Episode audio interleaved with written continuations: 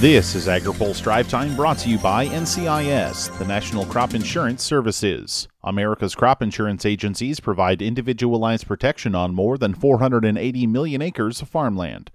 Good Wednesday afternoon. I'm Spencer Chase. The House of Representatives considered several bills critical to food and agriculture today that will be sent to the Senate with broad bipartisan support.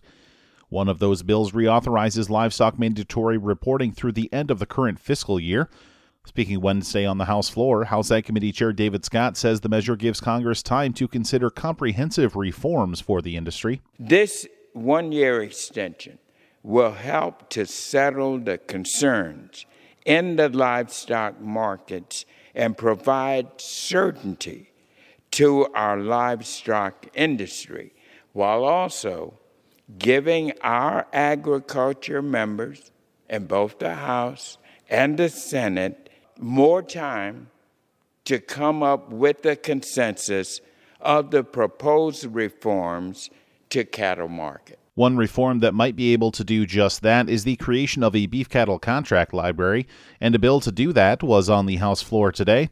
House Ag Committee Ranking Member Glenn Thompson said the bill has broad industry support and pointed to some disagreement over a compromise beef industry reform bill in the Senate. Uh, I, I, just think we have a little more work to do on the rest of that bill that's in the Senate. Uh, the government mandates, in particular, you know, give various aspects of uh, the agriculture and livestock, specifically um, industry, uh, some heartburn.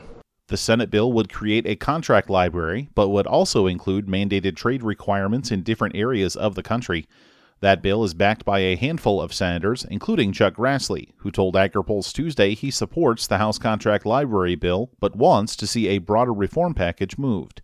South Dakota Republican Dusty Johnson introduced the contract library bill and tells AgriPulse it's a measure that could move quickly. There isn't any reason we couldn't. I mean, you know, again, uh, Mr. Grassley endorses it. I think a broad swath of stakeholders in the Senate and in the House and in cattle country endorse it.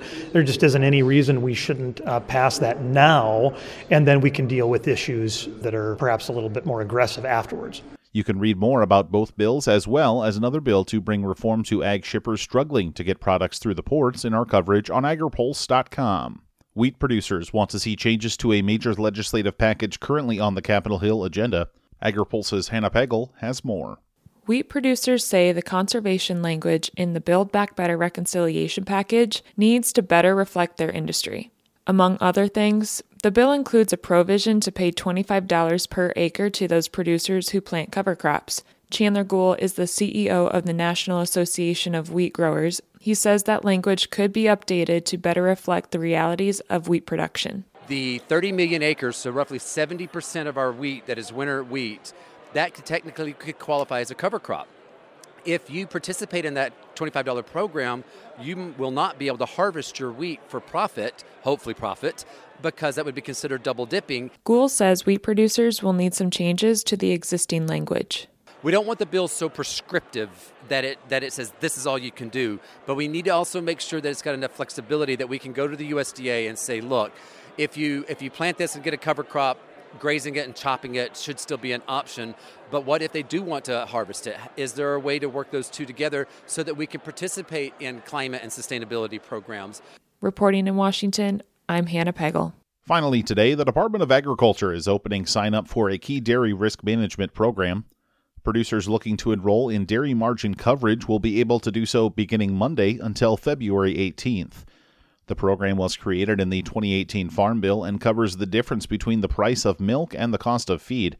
This year's enrollment includes some changes to the feed cost calculation as well as $580 million in supplemental funding aimed at small and medium sized operations. Now, here's a word from our sponsor. AgriPulse Drive Time is brought to you by America's crop insurance industry, which is thankful for the continued support of farmers, commodity organizations, rural businesses, lenders, and lawmakers who are fighting to maintain a strong farm safety net, providing individualized protection on more than 480 million acres of farmland. Crop insurance remains the smartest, most efficient way to secure America's food, fiber, and fuel supply. That's all for today's drive time. For more agriculture, trade, environment, and regulatory news, visit agripulse.com. Reporting in Washington, I'm Spencer Chase.